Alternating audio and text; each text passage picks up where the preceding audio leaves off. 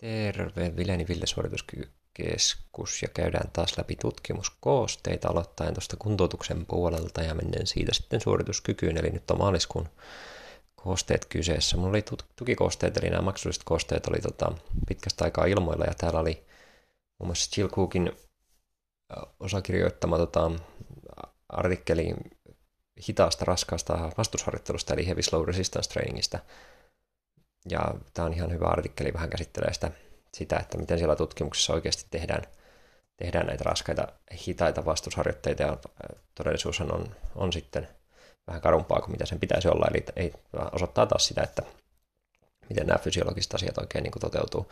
Ja toinen fysiologiaan liittyvä suorituskyvyn puolella on Liberin kirjoittama mielenkiintoinen artikkeli, jos niin kuin tämmöinen sovellettu fysiologia tai liikuntabiologia kiinnostaa, niin tai biomekaniikka niiden pennaatiokulmista ja lihaksen pennaatiokulmista, mikä on silleen ihan mielenkiintoinen, että hän, hän pitää niitä hyvinkin tarpeettomina, näitä pennaatiokulmien käsittelyä ja huomioimista niin harjoittelussa kuin mittaamisessakin. Ihan mielenkiintoista. Tuota, ostakaa nämä koosteet, niin tuette mun toimintaa, eli, eli nel, nelisen euroa, kun se oli, ja saatte ihan kaikki muukin koosteet siinä kaupan päälle, ja sitten vaan nämä pari ekstra artikkelia pureskeltuna vielä, vielä siihen sitten. Mutta saa toki jostain vaikka ei kiinnostaisikaan noin noi tuki-artikkelit sen enempää. Mennäänpä eteenpäin tota, kuntoutuksen koosteista voitaisiin käsitellä. Mulla on yksi semmoinen kaksosainen niin kuin samasta tutkimuksesta tehty artikkelisarja tuossa, ja sitten voitaisiin ottaa, voitaisiin ottaa vähän Parkinsonin tautia, eli kestävyysharjoittelua Parkinsonin taudin motorisiin oireisiin tässä systemaattisessa kirjauskatsauksessa tai järjestelmässä katsauksessa, jonka De Almeida ja kumppanit kokosi, niin lähdetään miettimään. Mulla onkin näitä uusien työiden puolesta on Parkinsonin taudin kanssakin teen, tekemi- teen hommia, niin sen takia erityinen kiinnostus oli tähän artikkeliin. Eli katsottiin, miten kestävyysharjoittelu vaikuttaa esimerkiksi Parkinsonin taudin liikehäiriöihin, kuten näihin jäätymisiin ja yleisiin arjen toimintoihin, vapinaan ja kävelykykyyn. Tutkimuksen mittarina tuli olla aihetta kartoittavaa UPDRS-3 tai, tai sen sitten tämä eri MDS-versio. Interventiona tuli olla jonkinnäköistä kestävyysharjoittelua. Luonnollisesti piti olla sitten se Parkinsonin taudin diagnoosi ja kontrolliryhmässä kelpasi ihan kaikki, mikä taas huomataan, että se on, se on vähän semmoinen aina vaarallinen temppu. Hakumenetelmät oli ihan, ihan hyvällä mallilla ja tutkimusten laatu arvioitiin sitten Pedron kautta. 27 tutkimusta ja reilu 1100 koehenkilöä päätyi mukaan analyysiin. Kestävyysharjoittelun muotona oli kuntopyörää, juoksumattoharjoittelua, painokevennettyä kävelyä, kävelyä, sauvakävelyä tai eri menetelmien yhdistelmiä. Saattoi myös olla, että interventioryhmä sisälsi jotain tavallista fysioterapiaa niin sanotusti. Ja kontrolliryhmässä oli ikävä kyllä sitten muutakin, että siellä oli sitten kestävyysharjoittelua myös siellä, mikä vaikutti, vaikeutti sitten tutkimuskysymyksen tulkintaa näiltä osin, eli siellä saatettiin verrata kahta eli kestävyysharjoittelun menetelmää keskenään, vaikka toisen pitäisi olla kontrolliryhmä mikä on harmi. Harmi myös silloin nämä kontrolliryhmät saattoi sieltä esimerkiksi tavanomaista fysioterapiaa. Suuri osa, eli 15 tutkimusta 27, käytti melko korkeaa intensiteettiä, eli yli 60 prosenttia sykereservistä. Tiheys oli keskimäärin kolme kertaa viikossa ja kesto 12 viikkoa näillä interventioilla. Toki runsaasti vaihteli. Vaan noin kolmannesta tutkimuksesta oli laadultaan hyviä ja loput oli heikkoja, eli tässä on selkeä ongelma tutkimusten laadussa meillä käsillä. Yhdessä analyysissä todettiin, että että kestävyysharjoittelulla on pieniä positiivisia vaikutuksia näihin liikehäiriöihin. Yhdessä analysoituna, joo, näin todettiin. Ähm, tutkimuksista 11 saavutti myös kliinisesti merkitsevän positiivisen muutoksen rajan. Heterogeenisuus oli tosi hyvin korkea. Eli, eli siellä oli niin kuin meta-analyysissä, laajassa meta-analyysissä positiivinen vaikutus näihin liikehäiriöihin ja se vaikuttaa siltä, että enemmistö, enemmistö kuitenkin tai ei enemmistä, mutta siis, että siellä oli aika runsas määrä tutkimuksia, jotka saavutti myös tämmöisen niin kuin oikeasti käytännössä merkitsevyyden rajan, vaikka toi heterogenisuus on totta kai korkeata, kun tämmöistä, tämmöistä sekamentelisoppaa lähdetään analysoimaan. Kun muita vaikuttavia muuttuja lähdettiin analysoimaan, todettiin vaikutuksen korostuvan korkeatasoisissa tutkimuksissa, ja kun verrokkina oli passiivinen kontrolliryhmä. Eli silloin kun tutkimus oli hyvin tehty ja silloin kun verrattiin johonkin tämmöiseen odotus, odotus ryhmään tai jonotusryhmään, niin tota, silloinhan me saatiin parempia tuloksia. Ja tällä vaikutus oli keskitasoisen kokoinen. Aktiivisiin ryhmiin vastaan verratessa vaikutus oli pieni ja, joskin juuri ja juuri niin kuin tilastollisesti merkitsevä, eli silloin kun kontrolliryhmä teki jotain muuta harjoittelua, niin silloin sitä eroa ei niin nähty. Eli vähän niin kuin toimii yhtä hyvin kuin muutkin meiningillä. Heterogeenisuus säilyy yhä korkeana. Osassa analyysissa oli, oli vähän tutkimuksia ainoastaan, mikä vaikeuttaa sitten tätä johtopäätöksien tekoa. Ja kun tutkijat yrittivät vähän mentaregressiot pyöritellä, että mitä sieltä löytyisi niin semmoisia määrittäviä tekijöitä, niin ei löytynyt oikein semmoista mitään annostelua tälle kestävyysharjoittelulle. Että ei, ei voida sanoa, että minkälainen harjoittelu ja miten usein toteutettuna olisi hyvä, niin kuin paras. Ja sitten tuloksia tästä tulee huomioida, että tutkimusta heikko laatu ja, ja tota, erittäin suuri vaihtelevuus menetelmissä ja osin tuloksissakin sitten on, on taas sääli, että sinne on otettu mukaan sellaisia ryhmiä, jotka ei, ei soveltunut esimerkiksi kontrolliryhmiksi tässä tapauksessa. On kuitenkin mahdollista, että kestävyysharjoittelusta on hyötyä ihan tämän Parkinsonin tarin kuntoutuksessa ja se voi tuoda pieniä lisähyötyjä esimerkiksi motoristen oireiden kuntoutukseen muun kuntoutuksen ohella. Sitten oli, ei käydä läpi tätä enempää. Tämä oli ihan hauska pikkututkimus, pikkututkimus siitä, että mitä tapahtuu, kun lapset laitetaan hampaidenpesuyhteydessä tasapainoilemaan, niin sillä oli yllättävän hyvä merkitys, vaikutus siihen nähden, että interventio oli niin kuin, kesti noin kuusi minuuttia päivässä ja oli aika helppo toteuttaa ja pitäytyvyys oli korkea, eli siitä voi olla hyötyä tasapainon kehittämisessä, mikä oli ihan jänskää. Mutta sitten oli tämä tupla, tupla-artikkeli, eli yhdestä tämmöistä niin tutkimuksesta tehty, tehty kaksi eri artikkelia, analysoi hieman eri asioita. Reiman ja kumppanit oli tässä ensimmäisessä ja sitten toisessa pää, päähenkilö oli Van der Graaf. Ja nämä liittyy nyt tota, aseenleikkauksiin aseleikkauksiin. Ja tässä tarkoituksena, ensimmäisessä tutkimuksessa oli tarkoituksena vertailla leikkaushoidon ja konservatiivisen non-operatiivisen kuntoutuksen vaikutuksia toimintakykyyn ja oireistoon ACL-vamman jäljiltä. Eli jumppaa VS-leikkaus ACL-vamman jälkeen. Siellä on ollut täys ACL repeämä porukalla, alle 65-vuotiaita kavereita ja alle kaksi kuukautta sitten tapahtunut vamma. Heidät on satunnaistettu kahteen ryhmään. Toinen leikattiin mahdollisimman nopsaa ja toiselle annettiin vähintään 12 viikkoa konservatiivista kuntoutusta, eli fysioterapiaa ilman leikkaushoitoa. Tämän jälkeen niille annettiin mahdollisuus ottaa leikkaus, jos se oli polvi oli yhä epästabiili tai, tai sitten ei ollut päästy tavoitteisiin.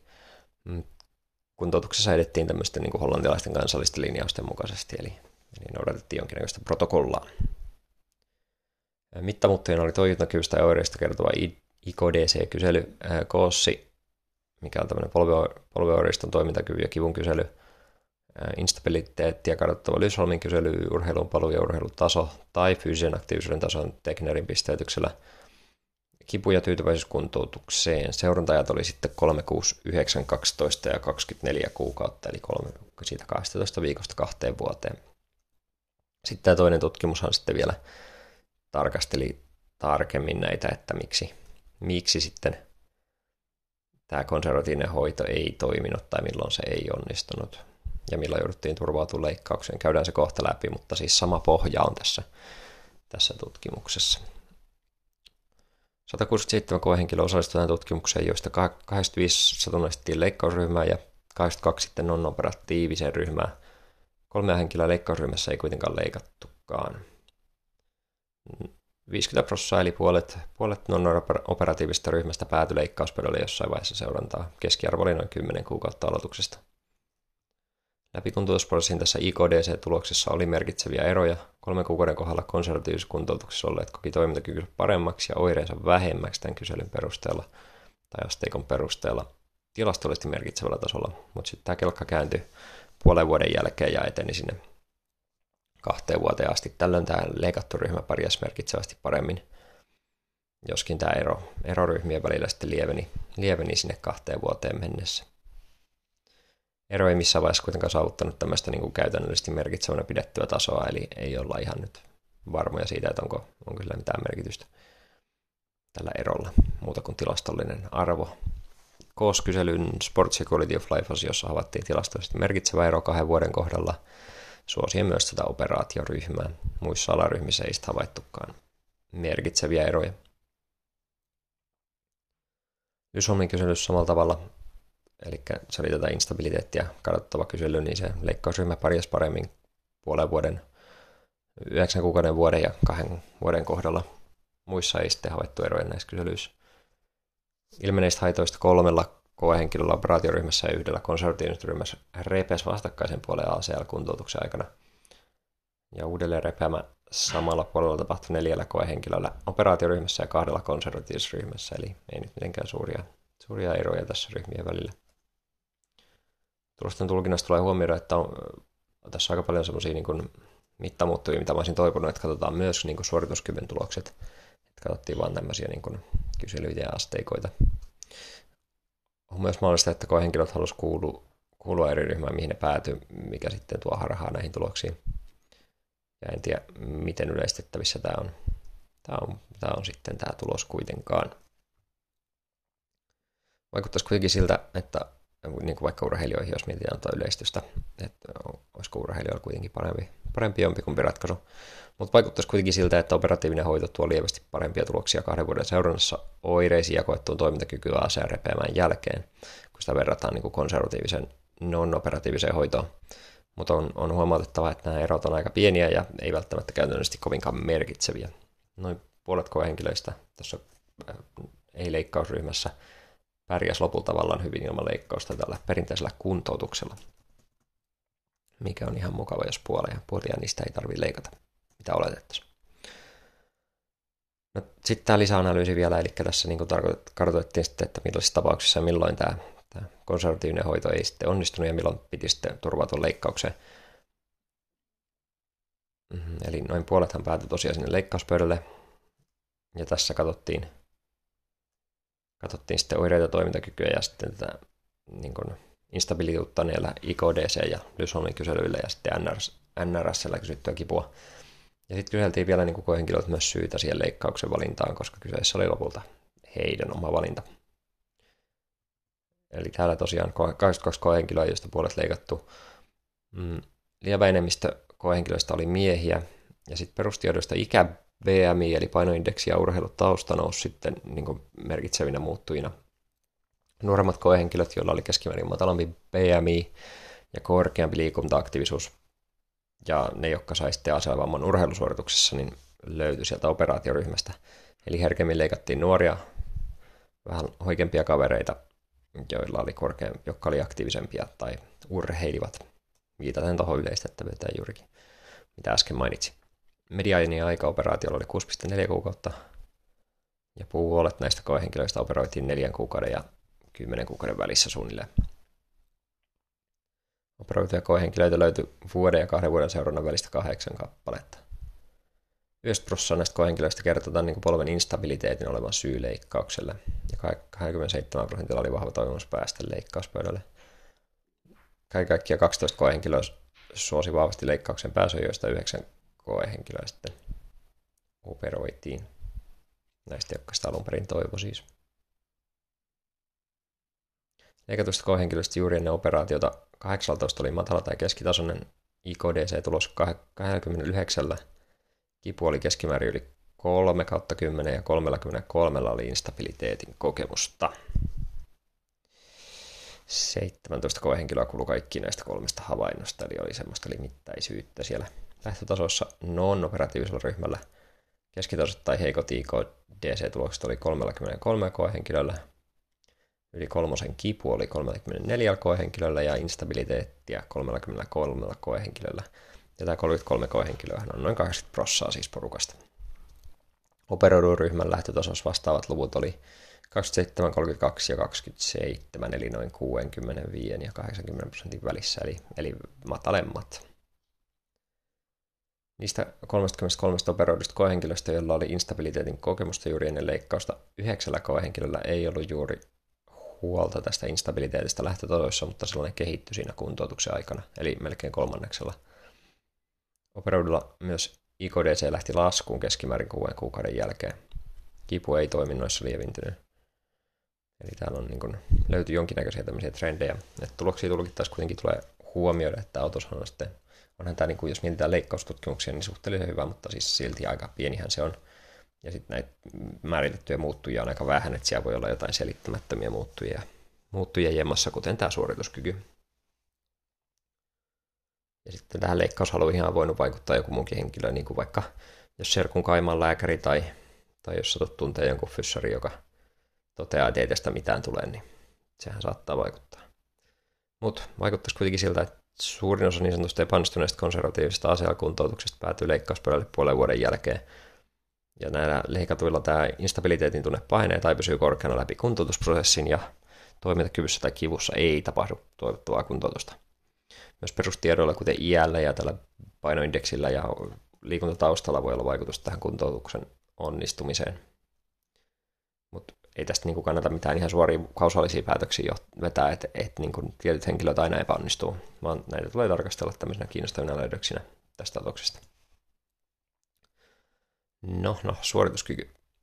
Seuraavaksi voitaisiin katsoa tuosta ainakin pari tutkimusta. Kassiano ja kumppaneiden tutkimus ensin, vaikka tämmöinen järjestelmällinen katsaus taas, jonka tarkoituksena oli kartoittaa liikevariaation merkitystä voima- ja lihasmassa kehittämisessä, eli Eli haettiin semmoisia harjoitusohjelmia, missä tehtävä liike joko pysyi pääasiassa samana tai vaihteli hieman vaikka viikoittain tai joka reeni. Eli vaikka tämmöinen Westside on hyvä esimerkki siitä, että, että vaihtuu se pääliike siellä koko ajan melkein joka reeni tai, tai joka viikko ainakin. Ja sitten taas verrataan sitä johonkin tämmöiseen hyvin lineaariseen periodisaatioon, missä pidetään sitä samaa liikettä koko ajan, koko ajan siellä sitten ja muutetaan vain kuormia. Esimerkiksi kyykky vaihdetaan jalkaprässiin, että se kuitenkin piti olla samanlainen, samanhenkinen se liike ja samanlainen liikemalli samoihin lihaksiin kohdistua se, mihin vaihettiin. Kaikenlaisia koehenkilöitä otettiin mukaan, mikä on totta kai aina harmi, että siellä on kokemattomat ja kokeneet samassa. Myös tutkimusten laatua kartoitettiin. Hakumenetelmissä oli jonkin verran harhariskiä tämmöisen heikonlaisen raportoinnin vuoksi, että siellä oli puutteita siinä hakukriteeristöön esittämisessä. Kahdeksan tutkimusta ja 241 koehenkilöä päätyi mukaan tähän analyysiin. Kaikki koehenkilöt oli nuoria, miespuolisia aikuisia. Tutkimusten laatu oli pääasiassa hyvä, mikä oli kiva juttu. Kahdessa tutkimuksessa koehenkilöt oli taustallaan kokeneempia harjoittelijoita ja sitten kuudessa, kuudessa oli sitten seka, sekalaista porukkaa tai sitten kokemattomia harjoittelijoita. Interventio kesti 8-12 viikkoa ja tiheys oli yhdestä neljään kertaa viikossa, eli aika vaihtelua. Vaihtelua oli varsinkin tuossa reenitiheydessä. Mittamenetelmissä oli myös vähän turhan paljon vaihtelua – et siellä lihasmassa osalta yhdessä tutkimuksessa muutoksia tarkasteltiin lihaksen ympärysmitalla kahdessa koko kehon kehon koostumusta tarkastelle. Neljä tutkimusta sitten hyödynsi vähän tämmöisiä tarkempia menetelmiä, kuten ultraääntä ja magneettikuvantamista. Näissä tutkimuksissa varjoitu ryhmä sai vaihtelevia tuloksia. Kaksi havaitsi lievästi parempaa kehitystä, kaksi havaitsi vaimeamman vasteen. Mutta tutkimukset ei, ei juurikaan siellä käyttänyt näitä lihasmassa tulosten suuntaan enkä hirveästi antaisi jollekin kehän deksalle kauheasti painoarvoa tässä tapauksessa, kun puhutaan yksittäisten lihasten hypertrofiasta. Ja lihaksen ympärysmitassakin on paljon ongelmia, kuten vaikka se, se tota, nesteen glykogeenivarastot ja muut semmoiset, mitkä siihen voi vaikuttaa siihen mittaukseen ja mittaaja itse. Lihasvoiman osalta mittarit vaihteli eri liikkeelle tehdystä ykkösmaksimeista ja arvioituun maksimeihin ja isometrisiin mittauksiin. Seitsemän tutkimuksesta kaiken kaikkiaan tarkasteli tätä muutoksia näissä lihasvoimissa. Neljä tutkimusta havaitsi, että ryhmien välillä on ollut merkitseviä eroja. Yksi tutkimus puhuu varjoinnin puolesta ja yksi, loput kaksi sitten tarjosi ristiriitaisia testeille spesifejä vastauksia. Eli nämä vaihtelevat mittausmenetelmät ja harjoittelumenetelmät tulee huomioida tässä, kun näitä tuloksia yritetään tulkita, ja sitten se, että suuri osa kuitenkin oli sitten kokemattomia näistä koehenkilöistä, eli heille saattaa kaikki toimia vähän paremmin kuin vaikka kokeneille. Vaikuttaisi kuitenkin siltä, että noviiseilla nuorilla aikuisilla harjoitusliikkeiden varjointi vastusharjoitteluaikana voi tuoda jotain spesifejä adaptaatioita, mikä se iskee sinne, mihin aiempi harjoitus ei ole iskenyt, että sitten vaikka jos tehdään vähän pystypunnerusta ja penkkipunnerusta tai vaikka vinopenkkiä ja normipenkkiäkin, niin totta kaihan siinä adaptaatiot on pikkusen erilaisia. Mutta ei, ei varioinnilla, eli sen harjoitteen samalla pysyn pitämisenä voidaan spesifisti kohdentaa myös jotain alueita. Eli ei tässä mitään järjestävää saatu aikaiseksi. Muuten erot on sitten liian epäselviä ristiriitaisia, että me voitaisiin tehdä yhtään mitään muuta parempaa johtopäätöstä tästä, että kannattaako niitä harjoitteita vaihdella vai ei. No, sitten tota, ei käsitellä tätä sen syvemmin, mutta täällä on pyöräilijöiden voimantuottokyvyistä ihan mielenkiintoinen uusi analyysi mikä toteaa sen, että mies- ja naispuolisilla pyöräsprinttereillä voimatuoton määrälliset profiilit on hyvin erilaiset pyöräsprinttiä aikana. Ja sitten siellä saattaa olla alueellisia eroja, esimerkiksi naisilla lonkan ja miehillä nilkan toiminta korostuu huomattavasti enemmän kuin vastakkaisella sukupuolella, mikä oli jännä löydös. Sitten tuota Sato, Sato ja kumppanit täällä. Tämä olikin tämmöinen, mistä oli uutisotsikoitakin käydään tämä vaikka läpi. Mä oon kyllä käynyt tämän Facebookissakin jo läpi, mutta käydäänpä se nyt vielä tässäkin. Eli kolmen sekunnin maksimaalinen, maksimaalinen lihassupistus parantaa lihasvoimaa 10 prosenttia, kävi uutisotsikot muistaakseni näin. Niin mistä tässä nyt oli kyse? Eli tässä kartoitettiin sitä, että kuinka lähes päivittäinen neljän viikon ajan tehty kolmen sekunnin maksimaalinen isometrien, konsentrien tai eksentrien lihassupistus vaikuttaa hauiksen voimaan ja lihasmassaan. Otos otettiin paikallisesta yliopistosta, kuten yleensä tehdään, ja heidät hauiksen isogeneettisiä ja isometrisiä maksimivoimia mitattiin, tai oikeastaan vääntömomentteja, jos tarkemmin mietitään mittamuuttuja. Mutta isogeneettisiä testejä tehtiin eri nopeudella. Lisäksi ultraäänellä tarkasteltiin sitten vielä hauiksen paksuutta kolmesta eri kohtaa. Koehenkilöt satunnaistettiin neljään ryhmään, mutta satunnaistaminen oli kyllä huonosti kuvailtu. Kontrolliryhmä ei harjoitellut interventiojakson aikana lainkaan. Kolme muuta ryhmää oli sitten isometrien, konsentrien ja eksentrien ryhmä, jossa kaikissa nämä koehenkilöt siis tuli sinne yliopiston labraan kerran päivässä joka arkipäivä tekemään yhden maksimaalisen kolmen sekunnin lihassupistuksen. Konsentrinen ja eksentrinen supistus tehtiin isokineettisesti ja isometrinen luonnollisesti isometrisesti samassa laitteessa. Ja tämä isokineettinen tarkoittaa siis, että se, siellä on no, nopeus vakioitu jonkinnäköisessä kulmiksi sekunnissa, ja sitten sä saat vääntää niin kovaa kuin sä haluat siihen. Ja sitten me saadaan sillä kautta se, että se liike toteutuu kuitenkin sitä rauhallista vauhtia tai sitä määrättyä vauhtia sillä, että sä tuot mahdollisimman paljon voimaa siihen. Ja tämä voi tehdä konsentrisesti tai eksentrisesti. Eksentrisesti se on sitä, että se sitten laskeutuu, laskeutuu sillä nopeudella riippumatta siitä, paljonko sä väännät vastaan. Eli sun pitää maksimaalisesti yrittää vääntää sitä vastaan, kun se siinä laskeutuu sillä kulmanopeudella toi laite. Niin voitte ymmärtää, kuinka käytännössä tämä ei ole kovinkaan realistista, jos mietitään sun kämppää ja sun kotona olevia harjoituslaitteita, jotka todennäköisesti on kahvakuula ja mahdollisesti jonkinnäköinen ostos TVstä ostettu vatsalias laite, niin ei ihan niin kuin samoja asioita ole. No näitä tehtiin 20 päivää eli neljä viikkoa, jonka jälkeen nämä alkumittaukset sitten toistettiin.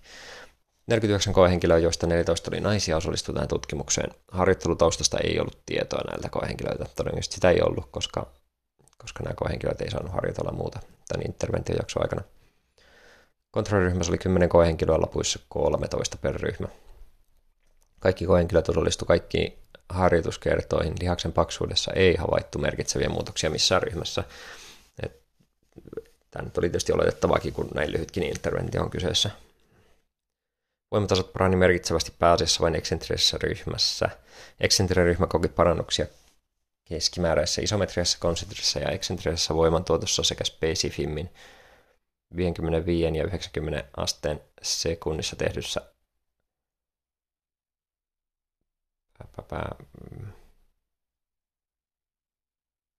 isometrisistä testeistä saattaa olla joku pieni fulla.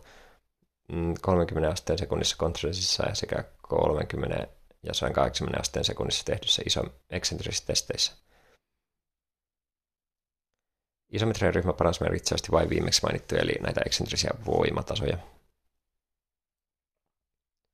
Konsentrinen ryhmän voima ei kehittynyt merkittävästi missään näistä testeistä. Muut merkitsevät, mutta merkitsevä muutos havaittiin sitten isometrisissä vääntömomenteissa keskimäärin. Tällöinkin muutos vaihteli miinus 7-14 prosenttiin.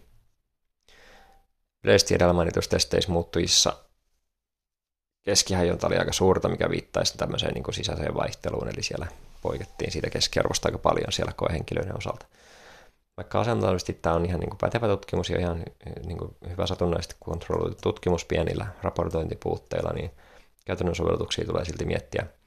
Että nämä isokineettiset menetelmät ei oikeastaan niin kuin ole ihan semmoinen realistinen asia Suomessakaan, niitä ei nyt ihan hirveän montaa ole, joten näitä maksimaalisia ekstensiivisiä lihassupistuksia ei pysty tekemään päivittäin.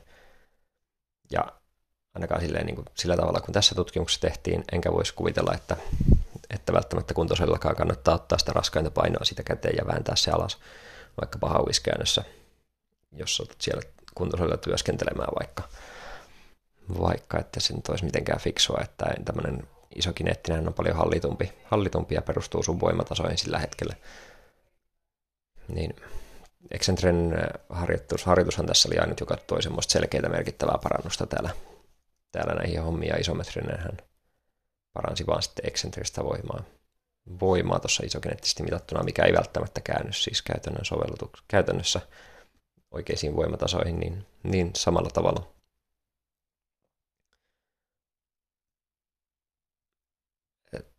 Tämä kehitys oli myös alle 10 prosenttia tässä, eli ei, ei päästy siihen ja siihen uutisotsikon hypeen. Et päivittäinen maksimaalinen kolme sekunnin lihastyö todella kehittää lihasvoimaa, se on ihan totta, mutta lihasmassaa, mutta lihasmassaa se ei kehitä nuorilla harjoittelemattomilla aikuisilla vaikutukset, vaan ei ole kovin laaja-alaisia ja riippuu paljon lihastyötavasta.